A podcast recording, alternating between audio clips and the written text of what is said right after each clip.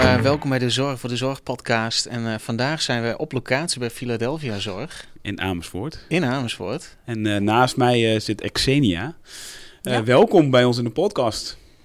Um, ja, uh, misschien voor de luisteraars en kijkers, uh, stel jezelf even kort voor. Wie uh, ben jij en wat uh, doe jij in het dagelijks leven? Ja, nou met alle plezier. Uh, Xenia Kuiper. Ik uh, ben programmamanager sociale robotica bij uh, Philadelphia. En... Um, Ja, en eigenlijk gewoon mijn hele werkleven al bezig met uh, zorginnovatie. En naast mijn werk bij Philadelphia coach ik bijvoorbeeld ook jonge innovators, bijvoorbeeld bij andere zorgorganisaties. Uh, omdat het gewoon het leukste is uh, om te doen. Nieuwe leiders creëren voor de toekomst van morgen. Gaaf. En is dat ook een speciaal, speciaal programma of zo? Of is het gewoon mensen die je dan tegenkomt en zegt van... Uh... Nee, dat coachingstuk dat is echt uh, één op één. En uh, ik doe nu bijvoorbeeld een bepaald traject en dan coach ik en de bestuurder en een jonge innovator. Zodat ze toch met innovatie aan de slag kunnen, ook al zijn ze een kleinere zorgorganisatie. En uh, ja, het, het, is, het komt heel erg overeen met het werk wat ik ook bij Philadelphia doe. Ik bedoel, daar ben ik verantwoordelijk voor een innovatieprogramma. Maar ik heb ook gewoon een, een team die ik moet coachen. En uh, ik vind het het allerleukste om dat gewoon met mensen te doen die, uh, die eigenlijk ook pas net komen kijken. Weet je, die hun pad nog helemaal moeten uitvogelen als innovator. Dus, um... Super gaaf. En wat, wat is de grootste, um, nou ja, bottleneck is een verkeerde woord, maar wat, waar loop je nou echt tegenaan dan? Uh, bij, als je het hebt over jonge innovatoren en bestuurders, waar zit dan de uitdaging? Ja, ik denk dat het wel heel vaak zit op van, wat is nou echt die visie die je voor ogen hebt? Hè? Waar wil je nou uitkomen? Voor welk hogere doel wil je nou met een bepaalde innovatie aan de slag? En... Ik werk zelf nu tien jaar, bijvoorbeeld bij Philadelphia. En daarvoor werkte ik altijd aan de zorgverzekeraarskant. En ik heb toen bewust een switch gemaakt, omdat ik aan de zorgverzekeraarskant geen idee meer had voor wie ik het eigenlijk aan het doen was. Toen ben ik dus aan de zorgorganisatiekant gaan werken. En dan sta je gelijk met je voeten in de klei. Uh, want je ziet gewoon direct voor wie of wat je dat doet. Um, Maar hier zeg ik ook altijd bij Philadelphia van... het gaat er niet om dat we zometeen robots in de zorg hebben. Het gaat erom waarom we dat willen en hoe we het voor ons zien. En um, bijvoorbeeld rondom robots. Uh, je wilt dat robots een deel van de op- oplossing kunnen zijn... van personele tekorten of bijdragen aan meer zelfstandigheid... van mensen, in dit geval met een verstandelijke beperking. Maar je moet dan wel heel ver vooruit kijken... Want een robot van nu kan denk ik niet wat, wat hij over tien jaar kan. En dus ik denk niet dat je nu al kunt zeggen van... deze innovaties die doen wel of niet wat wij, waar wij behoefte aan hebben. Want ik denk dat wij onze behoeftes nog lang niet altijd weten als mens. En dus ook niet in de zorg. Um, en ja, als ik dan bijvoorbeeld kijk naar dit traject... met die bestuurder en die zorginnovator... is het hun vooral helpen van... waar wil jij nou op de langere termijn dan staan en waarom... wil je dan met innovatie aan de slag? Hoe past dat in het grotere plaatje? Doe het niet omdat iedereen het doet... en omdat je denkt, ja. Nu wordt het ook eens tijd. Ja, ik herken dat wel. Als innovator binnen een zorgorganisatie... inderdaad, als die visie en missie... of hè, waar doe je het voor dat grotere plaatje? Als je het niet helder hebt waar je dat voor doet... samen met bestuurder, maar ook... Hè, de, je hebt allemaal stakeholders natuurlijk die, de, die daarbij betrokken zijn. Dat er echt wel een uitdaging is. Het interessante is wel dat we nu ons eigen bedrijf zijn begonnen. En dan zit je gelijk, wat is je missie en visie? En waar ga je naartoe? Dus uiteindelijk, het moment dat je binnen een zorgorganisatie... is het heel groot en als innovator is het best wel lastig... om iedereen mee te krijgen. Ja. Maar als je daarnaast naar buiten staat, dan is het weer van... Nou, je missie en visie, weet je heel snel waar je naartoe wil om uiteindelijk uh, je doel te behalen. Ja, is... ja, sorry, ik vind het ook wel mooi wat je zegt, dus van je moet niet innoveren om te innoveren. Hè? Dat is niet, innoveren aan zich is niet een doel, zeg maar. Het doel moet zijn is wat wil je veranderen en waar wil je als organisatie naartoe. Dus dat vind ik wel mooi, ja. Is ook dat jij dat ook weer dan uit probeert te dragen in alle uh, andere organisaties. Dat vind ik wel tof. En ik had een vraag eigenlijk, want ik ken jou ook van de robots, zeg maar. Hè. Een aantal jaar geleden op een uh, conferentie in Den Haag... dacht ik dat ik jou een keer daar heb zien presenteren. Dat zou heel goed kunnen. Ja. En mijn vraag is eigenlijk, waar komt eigenlijk... want je bent dan vanuit de zorgverzekeringswereld gekomen. Um, waar komt eigenlijk je passie vandaan voor robots dan? Of is dat gegroeid of ben je er toevallig ingevallen? Nou ja, de robots kwamen inderdaad op mijn pad. Want ik denk rond twintig vijftien, zestien... Um, ja, toen had je de Zora-robot, de N A O-robot... Mm-hmm. Um, en die was volgens mij toen al een beetje weer op het punt van dat hij op heel veel plekken in de zorg werd ingezet, maar eigenlijk nergens echt werd gebruikt. Ja. Kortom, hij verdween vaak in, in de, de kast. kast. En um, ja, in ons netwerk, in ons zakelijke netwerk, kwam toen voorbij dat we bijvoorbeeld zo'n Pepper robot, die kwamen toen beschikbaar. Ja. En uh, wij werkten toen vanuit Philadelphia al met een uh, innovatiepartner samen, de Innovation Playground. Dat deden we al innovatietrajecten mee. En ja, zodoende ja, had ik zoiets van, die robots, dat zou toch wel echt een heel mooi potentieel uh, iets kunnen zijn. Voor, uh, voor in ieder geval voor de doelgroep van Philadelphia. Ik denk nog veel breder. Ja, en dan is het gewoon een kwestie van uh, gewoon kijken of je aan zo'n robot kan komen. Nou, dan heb je hem. Dan kan die dus niks. Je pakt hem vol verwachting uit die doos. En dan kan je een, uh, een, een Engelse instructie geven. En dat volgt hij dan op. Nou ja. Maar ja, dan weet je ook al, daar heb ik dus niks aan in de zorg. Um, ja, en dan rol je van het een in het ander. En ja, ik was gewoon op het moment dat ik hem uit die doos, zeg maar, zag komen. Mm-hmm. Ja, was ik in ieder geval al, uh, ja... Dus, uh, aangetrokken door de, door de robot. Wat zeg je daarmee ook uiteindelijk? Hè? Dus je haalt hem uit de doos, is dan echt die software is echt key. Dus uiteindelijk gaat het eigenlijk niet zo om die robot zelf, de hardware. Maar gaat dan ja. echt om de software. Ja, natuurlijk, hardware is ook belangrijk, maar het gaat echt om die software. Wat kan die robot? Dus of die nou klein of groot is, maar wat doet die robot? Ja, en dan denk ik in de meest basale vorm. Hmm. He, dus in dit geval, ik, dat mag ik hier ook altijd graag zeggen van... het is heel fijn om een robot in te zetten... maar je hebt niks aan goede robothardware of goede software... als die eigenlijk niks nuttigs te zeggen heeft. En bijvoorbeeld bij het sociale robotica-programma bij Philadelphia... besteden we ontzettend veel tijd aan de interactiecontent. Uh, want dan voegt die waarde toe. En, um, en niet alleen maar als jij software hebt die van alles kan. Dus wij hebben expres bijvoorbeeld bij die robots... ook de wensenlijst altijd zo kort mogelijk gehouden. Kijk, wij hebben ook een wensenlijst van honderden wensen. Alleen, ik geloof daar gewoon niet in. Je kunt beter met een innovatie starten... die, die in het begin helemaal niet zoveel kan... waar je veel meer kritiek op hebt. Want dan krijg je veel eerder boven, boven water... wat het dan daadwerkelijk moet kunnen om jou te helpen. En vanaf het eerste moment dat wij die robot kennis lieten maken... met cliënten of met uh, bijvoorbeeld verwanten van cliënten... Mm-hmm. Um, ja, als je dan die reacties ziet en hoe mensen erop reageren... vind ik wel dat robots uh, zich onderscheiden ten opzichte van andere innovaties. Omdat het toch op een bepaalde manier, ja, tussen aanhalingstekens, tot leven komt. Hmm. Dus er gebeurt zoveel meer dan alleen maar een functionele behoefte invullen. En is dat uiteindelijk ook hoe de robot eruit ziet? Want ik, nou, ik heb heel veel documentaires gezien, stukken gelezen. Is het ook aan hoe de robot eruit ziet? Omdat inderdaad nou, de, de Pepper of de Pie uiteindelijk... Hè, dat je echt kan zien... dat Vie. Vie, ja, sorry. Anders is Vie natuurlijk Vie. wel... Uh, die denkt, heb ik zo hard al die jaren aan mijn naam gewerkt. Heeft niemand geluisterd. Ook lekker, ook lekker ingelezen. Het is ook ja. niet Philadelphia, hè? Nee. Ja. Maar uiteindelijk dus... Maar omdat hij dan een gezichtje heeft en uiteindelijk lacht... en is het daarom dat dat dan meer aanspreekt? Of, want robo- robot is natuurlijk heel breed, is een heel breed begrip. Ja, nee, zeer terechte vraag. Um, ik heb... Deze week komt er een nieuw artikel van mij uh, bij I C T and Health uit. Okay. En heb ik dit keer gericht op de verschillende verschijningsvormen. Hmm. Want ik denk dat het uh, inderdaad de vraag is van hoe een robot of een A I-toepassing hmm. eruit moet zien. He, want je hebt nu natuurlijk gewoon, je hebt robots met helemaal met een volledige body, hmm. uh, zoals Vie. Maar je hebt ook een robot met alleen maar een hoofd, zoals de Furhat-robot. He, dan staat er gewoon een pratend hoofd op je, op je tafel. Uh, maar ja, de digital humans en, uh, en de chatbots of de spraakassistenten... kijk, die zijn er natuurlijk ook allemaal. En ik was, onlangs was ik uh, met onze bestuurder Han van Es... was ik bij de T U uh, in Delft, uh, bij Chris Verhoeven. En die gaf ook aan van dat bijvoorbeeld onderzoeken rondom robotica... dat als het op een bepaalde manier autonoom is, het object... en het heeft een interactie met mensen, dat je dan... eigenlijk ook al toegevoegde waarde ziet. Dus hè, hij had het bijvoorbeeld gewoon over een bol... maar die dan dus toch adaptief is en interacteert met een mens... Mm-hmm. en het verschijn, ja, verschijningsvorm heeft van dat die dingen uit zichzelf doet... wat jou verrast als mens, mm-hmm. dat dat ook eigenlijk al waarde heeft. Dus, dus ja, ik heb zo'n supersonische fee van vijfentwintigduizend euro... met alles erop en eraan. Maar de vraag is, is dat ook nodig in de toekomst? Of kan het ook... Ja, kan het ook ja. een robot zonder body zijn? Ja, want, ik, want wij hebben, wij hebben ook in het verleden wel eens onderzoek gedaan uh, naar robotisering. En daar wilden we ook wel wat mee. En toen kwamen we bij, uh, in Amsterdam uit bij een professor. En die had het ook heel erg over dat het lichaam, dat het heel belangrijk was. En toen dacht ik nog altijd, nou, straks zit het gewoon in de wanden. Hè? Het praat tegen jou. Ja. Maar zeg jij dan dat, het, dat dat wel een optie is? Of moet er wel een object zijn? Wat, wat is jouw...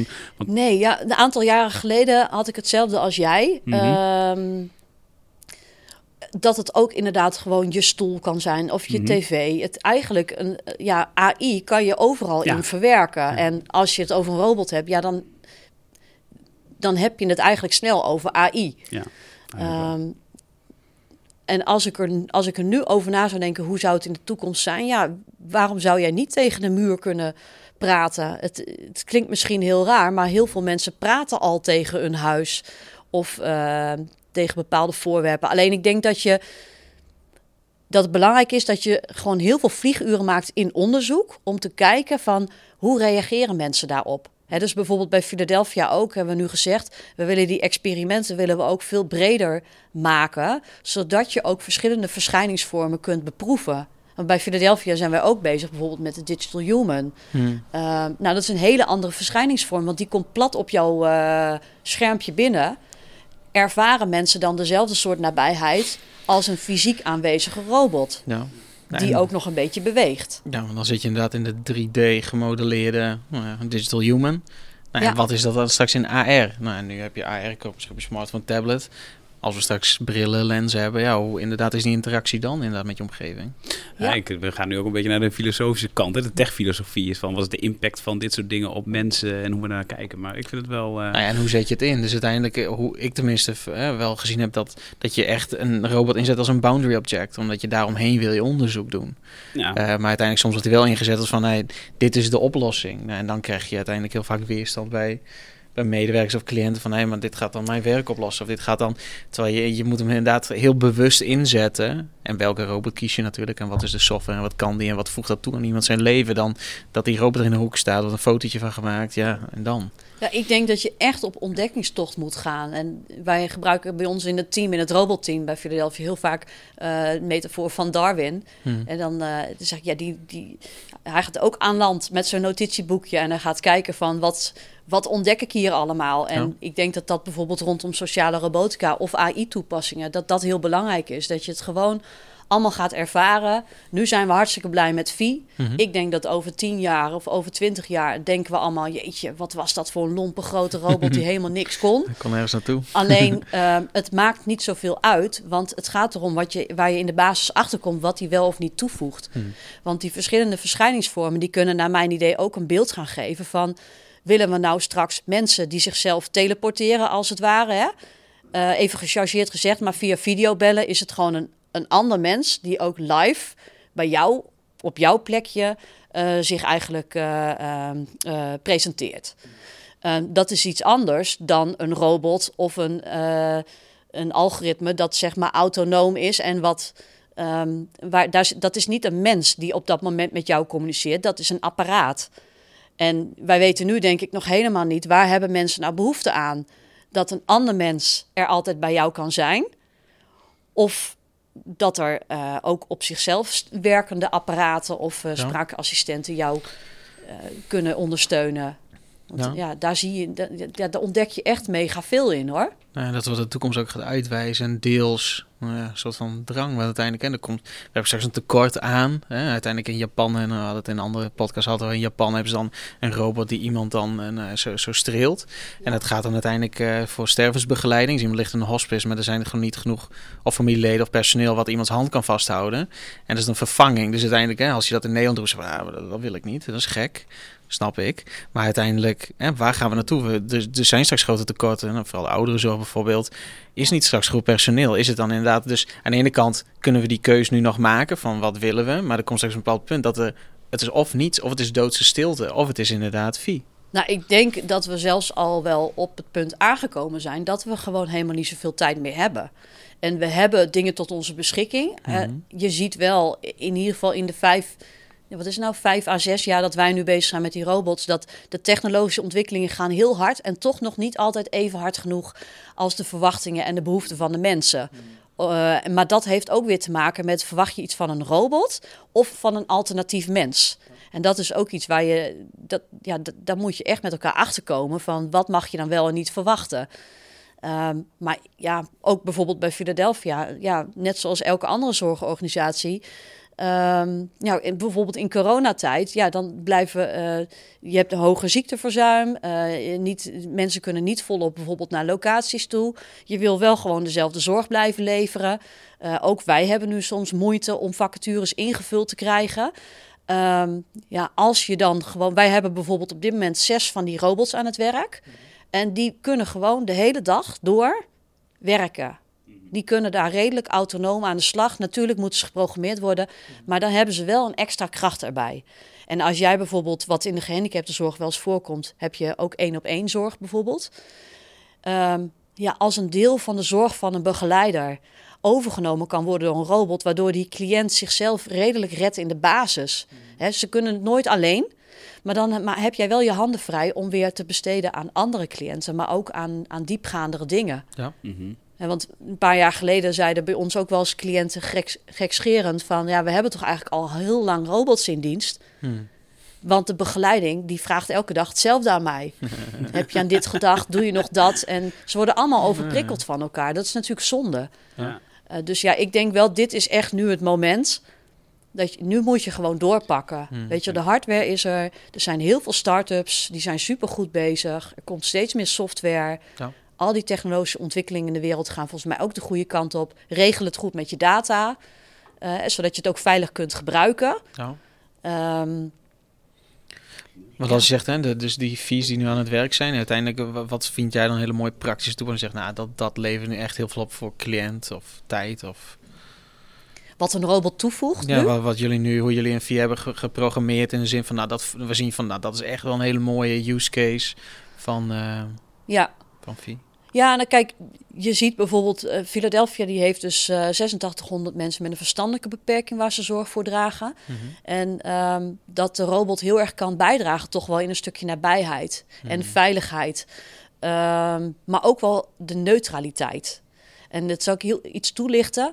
Um, voor heel veel mensen met een verstandelijke beperking is het leven soms wat ongrijpbaar. Hmm. Hè? Om, om goed mee te komen, om alles te bevatten. Hmm. En je merkt dat uh, door eigenlijk de interactieprogramma's die wij in die robot zetten, die robot die neemt gewoon de tijd om dingen rustig uit te leggen. En ook bijvoorbeeld hmm. heel vaak te zeggen van waarom zijn dingen dan zo? Hè? Of, of jouw tips te geven hoe jij sociale contacten kunt onderhouden.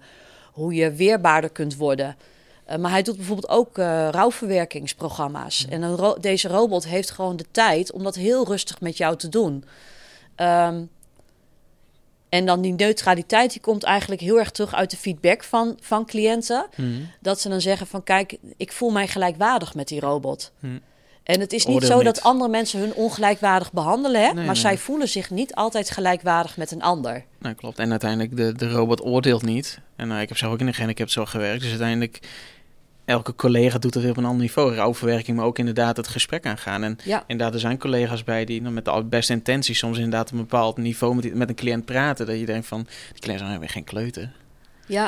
Terwijl uiteindelijk je probeert iets heel simpel uit te leggen. Maar uiteindelijk inderdaad, die robot is dan wel een hele mooie... Ja, maar het is ook de snelheid van de maatschappij. Hè? We zijn zo snel. Moet, alles moet snel. En, en deze groep heeft gewoon daar moeite mee om dat bij te benen. Dus ik snap wel dat zo'n robot eigenlijk de tijd neemt om jou... Om, om dat, dat die de wereld wat meer begrijpt. Dus ik vind dat een hele mooie ja, ja en er valt toepassing. Een aspect ook uh, weg hè, bij een robot. En dat kan je uh, positief of negatief uh, zien. Uh, in dit geval denk ik dat je het positief kunt bekijken. Een cliënt hoeft een robot niet te lezen op zijn emoties. Nee. Dus er is veel minder afleiding. Omdat uh, ieder mens reageert anders. Dus als jij niet zo goed weet om te gaan met hoe je jezelf voelt, wat emotie is, of hoe je daarmee om moet gaan bij een ander, of hoe je empathie kunt tonen naar een ander, dan zijn dat zoveel dingen die van jou gevraagd worden als je in gesprek bent met een ander mens. Want ook onze cliënten kunnen haarfijn aanvoelen of jij haast hebt, of dat je druk hebt, of dat je misschien niet goed geslagen hebt. Um, hè, en een robot die heeft dat allemaal niet. Um, Dat het negatieve ervan is, is dat de robot daardoor jou ook niet zo goed kan aanvoelen. Nee. Of hij kan je gewoon niet aanvoelen. Hij nee. zou een uitvraag kunnen doen. En dan He? daar een conclusie, een waarde ja. aangeven van... nou, je zit nu op acht van de tien, dus ik moet je knuffelen. Maar dat doet hij dus niet. Nee, hij, ja, hij zou natuurlijk een soort triage kunnen doen. Ja. En je kunt natuurlijk ook wel aan een robot leren... Hè, aan jouw stem of aan jouw gezichtsuitdrukking... om jouw emoties een ja. beetje te lezen. Maar het blijft altijd geprogrammeerd. Het, blijft niet, het is niet aanvoelen zoals een mens nee, dat doet. Nee. He, dus, dus ik zie ook echt niet dat een mens en een robot zichzelf helemaal alleen uh, redden. Maar um, ja, ik vind dit, dit is toch wel een belangrijke meerwaarde die wij, die wij bijvoorbeeld zien bij uh, de inzet van robots. Gewoon iemand die er voor jou is. Dat zeggen ze letterlijk zo. Ja. En, en um, je zei, je moet eigenlijk spelen hè, met, met die robot. Dus je moet hem eigenlijk gewoon daar brengen en dan kijken hoe er wordt op, op gereageerd. Toen jij in twintig vijftien zestien begon, uh, zei je, wat was toen jouw verwachting? En, en waarin heeft het beantwoord of juist niet beantwoord? Heb je daar een leuk voorbeeld misschien nog voor? Of van? Ja. Nou, ik moet wel zeggen dat ik het juist een kracht van mezelf vind dat ik eigenlijk, als ik ergens instap, dat ik eigenlijk zonder verwachting instap. Um, en daar blijf ik dan ook altijd voor staan. Dus ook als er verwachtingen gewekt worden, mm-hmm. um, dan vind ik dat je daar op, verder op kunt inspelen. Um, maar dat het niet een doel op zich of zo moet worden. En ja, ik heb toen al vrij snel in twintig zeventien heb ik aan de ouders van Lydia, ik weet niet of jullie haar een keer hebben gezien in de Brandpunt uh, Plus documentaire. Uh, kan met haar niet, robot. Ik, ik kan wel de documentaire, maar haar specifiek niet. Maar... Nou, Lydia uh, is een meisje met syndroom van Down. Eén jaar ja. ouder en wijzer dan ik. um, en ik heb toen gewoon aan haar ouders gevraagd... van wij zijn bezig met een robot ontwikkelen. Maar eigenlijk uh, zie ik het niet zo zitten dat we dat op kantoor doen. Ik wil dat gewoon in de praktijk doen. Mogen we niet gewoon twee weken bij haar komen wonen met die robot? En haar ouders die zeiden dus van ja, dat is goed. En... Um, Ja, toen, toen zijn eigenlijk mijn verwachtingen voor het eerst zeg maar echt aangewakkerd. Omdat dan zie je dus dat Lydia de hand vastpakt van een robot. Dan zie je dat ze verdrietig is als die weggaat. Um, dan zie je dat ze gewoon meer zeggenschap krijgt. Want dat is ook iets wat we heel erg zien bij cliënten. Ze durven door de aanmoediging van de robot voor zichzelf op te komen. Omdat ze het ook beter kunnen verwoorden naar andere mensen. Zelfs tegen ons als robotteam komen ze dan soms... Uh, Uh, ja, met hele kritische noten. Uh, um, ja, en dat, dat is gewoon fantastisch om te zien. En dat gun, dat gun ik andere mensen. Dus in die zin heeft die robot voor mij in al die jaren... in die zin de verwachting waargemaakt... dat, die wat, dat we wat kunnen betekenen. Ja, voor de ander. Ja. Ja, mooi. En als je nu kijkt naar... jullie hebben er nu zes. Uh, ja. Je zegt, goh, het draagt echt bij om... nou, eigenlijk vierentwintig zeven mensen te kunnen ondersteunen uh, op het moment dat zij het nodig hebben. Zit er ook ergens een, een, een knelpunt of een, ergens waar het schuurt om het verder uit te breiden? Of is het een kwestie van tijd? Dat kan nee, ook gewoon... ja, weet je, het, het leuke en het wrange aan sociale robots is, er komt zoveel bij kijken. Want heel simpelweg, de meeste mensen zien de buitenkant, de hardware. Mm. Dan kunnen we ook nog de software bedenken, want er moet natuurlijk iets op draaien. En we hadden het net al over de uh, interactiecontent. Interactiecontent en programmering is al mega ingewikkeld. Zoals jullie net zeiden, van ieder mens is anders. Hè, en hoe praat je wel of niet tegen een mens? Bijvoorbeeld bij de doelgroep van Philadelphia moeten wij dus rekening houden met de toon, de lengte. Uh, heb jij best wel een hoog cognitief niveau, maar een heel laag sociaal niveau. Uh, het is zo'n mix aan... Nou ja, het is echt een... Nou, echt een immense job om te zorgen dat je passende interactieprogrammering hebt. Maar dan heb ik nog helemaal niet genoemd dat je ook nog al je data uh, hebt die je verzamelt, die je ook moet interpreteren. Uh, bij Philadelphia doen we eigenlijk twee sporen. We verzamelen data via de robot, want die robot heeft continu interactie met de mens. Maar wij doen ook uh, dagelijks observatie en monitoring. Dat betekent interviews. We hebben wel meer dan achthonderd van dat soort metingen gedaan met cliënten en medewerkers. Al die data uh, moet je dus combineren om weer van te leren.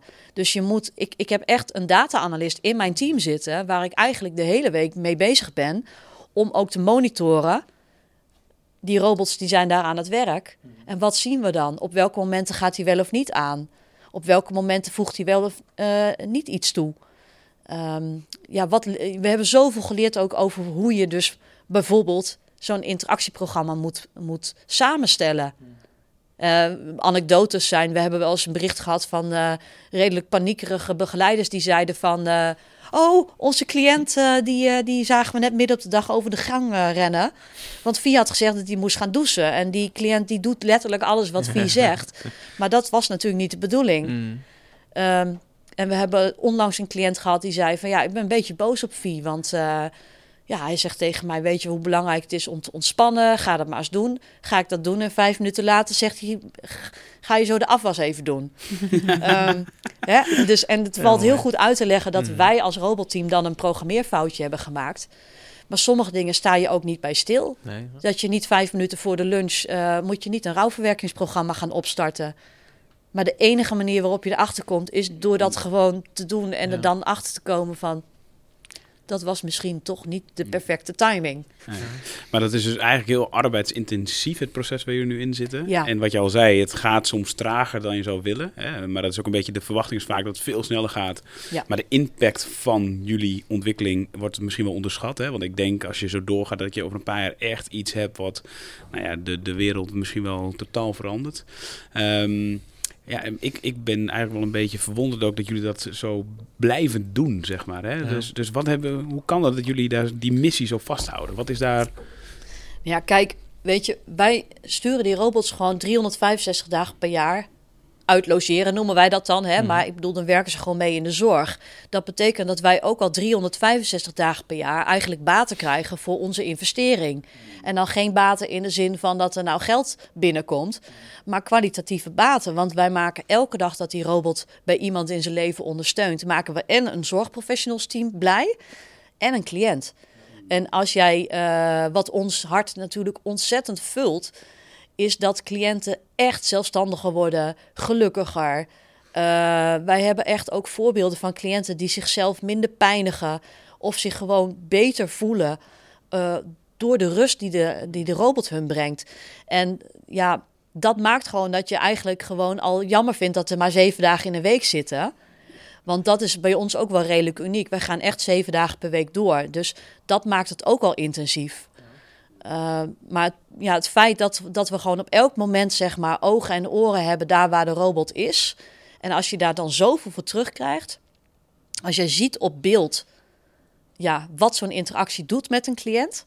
Of hoe het zijn of haar leven heeft verrijkt. Ja, dat maakt dat je gewoon doorgaat. En kijk, wij nemen het ook gewoon echt heel serieus op strategisch niveau.